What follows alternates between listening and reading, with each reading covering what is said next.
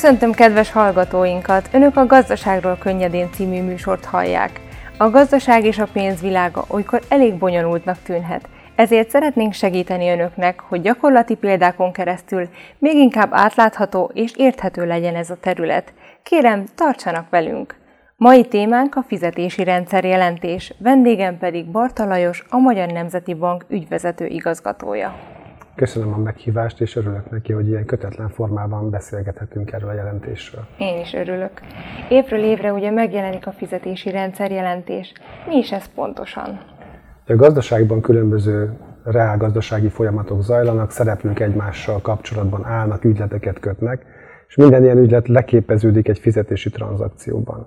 És bemutatjuk ebben a jelentésben, hogy hogy is alakult ez az elmúlt évben. Ezen kívül azt is bemutatjuk, hogy azok az intézmények, azok a rendszerek, amik lebonyolítják ezeket, és ezek van, amelyik naponta 5-6 ezer milliárd forintos forgalmat bonyolít le, ezek megfelelően működtek-e. És ezen kívül pedig minden évben vannak aktualitások, amik annak az évnek a meghatározó elemei voltak, és ezt pontolgatjuk, hogy akkor mi is most a fontos a pénzforgalomban. Kezd háttérbe szorulni a készpénzes fizetés. Miért éri meg az elektronikus fizetés a készpénzzel szemben? Az ezzel foglalkozó nemzetközi szakirodalom, meg a magyar kutatások is azt mutatják, hogy ma már elektronikusan fizetni jóval olcsóbb, mint hogyha készpénzt használunk. Mi is tíz évvel ezelőtt készítettünk egy széleskörű felmérést, abból is ez kijött, hogy 100 milliárdos nagyságrendben lehetne spórolni társadalmi hatékonyságot, hogyha nem úgy fizetnénk, ahogy ma fizetünk, hanem mondjuk úgy, ahogy a svédek fizetnek. Úgyhogy ez az, amiért mi olyan akciókat tervezünk folyamatosan, amik az elektronikus fizetések terjedését segítik. A jelentésben olvasható az azonnali fizetési szolgáltatás, és hogy ezzel egy új időszámítás indult el a hazai pénzforgalomban. Mit jelent ez a gyakorlatban? Gyakorlatban ez azt jelenti, hogy míg március 2 előtt egy átutalást például csak hétköznap és reggel 8 és délután 5 között lehetett lebonyolítani, és ez másfél-két órát vett igénybe. Most, ha elutalnék eh, neked egy 5000 forintos összeget, vagy egy 9 millió 999 ezer forintos összeget, akkor ez 5 másodperc múlva maximum megérkezne a számládra, és te azonnal ezt el tudnád költeni. A tapasztalatok azt mutatják az első három hónapból, hogy egyrészt az emberek megszerették, ez leginkább abból látszik, hogy már most több mint 30%-a a tranzakcióknak az olyankor zajlik, amikor korábban nem tudott volna, tehát vagy este, vagy hétvégén.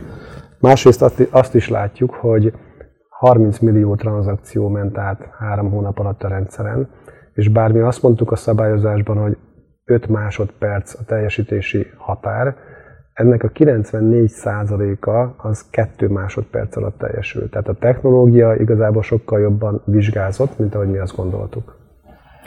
Az is jó hír, hogy meg szereződött a mobiltárcák forgalma. Mesélnél erről? De nagyon régóta egy vita az a pénzforgalmi szakértők között is, hogy na mikor váltja már le a mobil fizetés a bankkártyás fizetést, hiszen ma a bankkártyás fizetés az, ami a meghatározója a pénzforgalomnak. Tavaly is a jelentésünkben bemutatjuk, hogy az 1 milliárd 400 millió elektronikus tranzakcióból közel 1 milliárd az kártyás tranzakció volt. Már van, aki tíz éve azt mondta, hogy most már a mobil fizetés. De azért el kellett érni a fejlődésnek egy olyan szintet, hogy nagyon sok embernél legyen olyan készülék, ami képes arra, hogy fizetési tranzakciót is bonyolítson. És úgy látszik a számokból, hogy most nagyjából elértünk ide, és ez látszik abban, hogy egyre több pénzforgalmi szolgáltató is integrálja akár a bankkártyákat, akár most már majd az azonnali fizetési rendszert az ilyen mobil tárcákban, ami egy mobil pénztárcaként kell elképzelni. És ez látszik ebből, hogy meg négyszereződött, azért azt hozzá kell tenni, hogy alacsony számról indulunk, de a tendencia ebből nagyon jól látszik. Tavaly 9 pénzforgalmi ellenőrzés zárt le a Magyar Nemzeti Bank, és több mint 100 millió forint bírságot róttak ki. És mi ennek a leggyakoribb hibák, melyek ezek? Vannak örökzöld témák, és vannak újdonságok. A, a leginkább örökzöld téma, és ezt már egy kicsit nem tetszik nekünk, hogy ez még mindig megjelenik, mint hiba, gyakran a bankoknál, hiszen már egy 2009-es szabályozásról beszélünk, az az, hogy amikor valakinek a számlájára valaki küld pénzt, akkor azt haladéktalanul jóvá kell írni. Tehát ha a bank megkapta a saját számláját, akkor nem várakozhat órákat, napokat akár, hogy odaadja nekünk, mert nekünk ez kell. És még mindig ebben látunk hiányosságokat, és ez volt az egyik fő tétel, ami miatt bírságoltunk.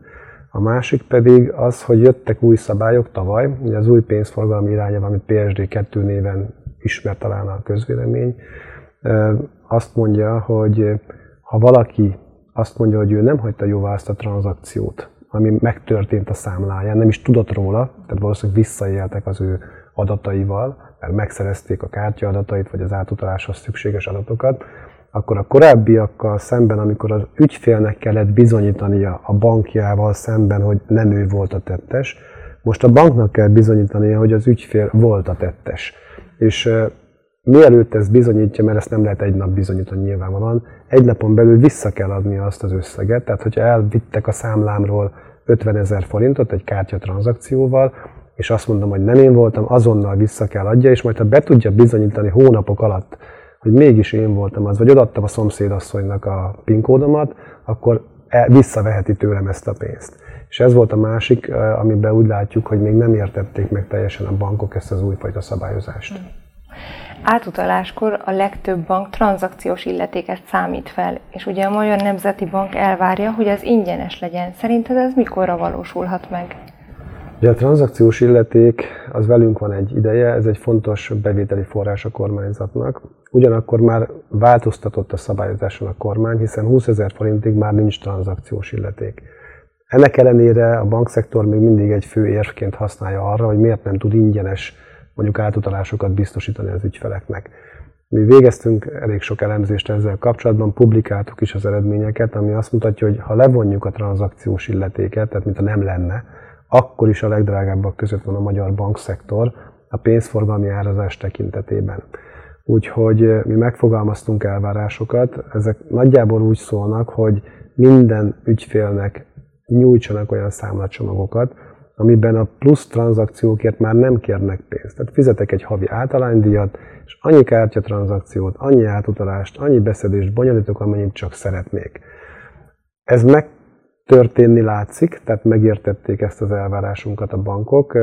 Már úgy látjuk, hogy az azonnali fizetési rendszer indulására sokan kijöttek ilyen számlacsomagokkal, ami még hiányzik, amit szintén megfogalmaztuk, hogy azt szeretnénk, hogy ez nem mintának lenne ilyen számlacsomag, hanem ez úgy lenne, hogy a ügyfelek túlnyomó többsége ebben van, ebben a számlacsomagban.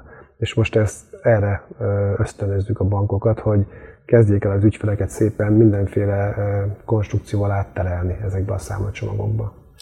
Járványügyi helyzet nemrég véget ért, és ez milyen hatással volt a hazai pénzforgalomra? pozitív és negatív hatással is volt a pénzforgalomra. Például ugye megtapasztalhattuk a saját bőrünkön, hogy mivel otthon voltunk, többet rendeltünk online, akár élelmiszert, akár étteremből, és kihozták nekünk. És emiatt láttuk azt, hogy azok a kereskedők, akik ilyesmivel foglalkoztak, azok hirtelen vitték a posztterminált is, mert kértek a bankoktól, ha eddig nem is tették volna így. Tehát emiatt egy nőtt az elektronikus fizetési forgalom, meg amiatt is, hogy mindenki inkább online rendelt, mint hogy elment volna a boltba. Összességében azért azt kell mondani, hogy március az még egy jó hónap volt, április-májusban minden fronton csökkentek a tranzakciók, tehát mind a készpénzes, mind az elektronikus tranzakciók csökkentek. Voltak olyan szektorok, ahol megállt az élet, turizmus, vendéglátás, repülőjegyfoglalás, itt gyakorlatilag majdnem 100%-os visszaesések voltak. És az a jó hír, amit látunk most, hogy most visszafordult júniusban, ez még nem került bele a jelentésbe, ugye mert zárni kellett valamikor a jelentést, és a júniusi adatok azt mutatják, hogy megint meghaladjuk a 2019-es forgalmakat a kisösszegű fizetések esetében. Tehát ez egy nagyon jó jel a gazdaság lábraállása szempontjából. Volt egy fontos intézkedési javaslata az MNB-nek a válság kitörésekor, ami arról szólt, hogy a korábbi 5000 forintos PIN kódmentes limitet emeljék fel a bankok 15 ezer forintra. Ezt a kormányzat rendeletbe is foglalta, és ez most érvényes december 31-ig. Ez azt jelentette, hogy gyakorlatilag az összes kártyás fizetési tranzakciók 90%-át úgy lehet lebonyolítani ma, hogy nem kell egy PIN terminálon nyomkodni az ujjunkkal semmit, aminek két előnye volt a járvány kapcsán az, hogy nem kellett megérinteni olyat, ami má, amit más érintett meg előttünk. A, és egyébként pedig a kereskedők szempontjából, meg a fogyasztók szempontjából pedig gyorsaságot eredményezett, mert gyorsabb egy ilyen tranzakció, a kasszák áteresztő képessége is jobb ilyenkor. És most mi azt a kívánságunkat fogalmaztuk meg a szektornak, hogy ha meg is szűnik a szabályozás december 31-én, azt szeretnénk látni, hogy január 1-től ez így megy tovább, ha csak nem tudnak valamit bizonyítani, hogy ez nem jó. Köszönöm szépen, hogy itt voltál, és mindezt elmondtad nekünk, és megköszönöm a kedves hallgatóinknak is, hogy velünk tartottak. Ha tehetik, legyenek velünk legközelebb is. Viszontlátásra!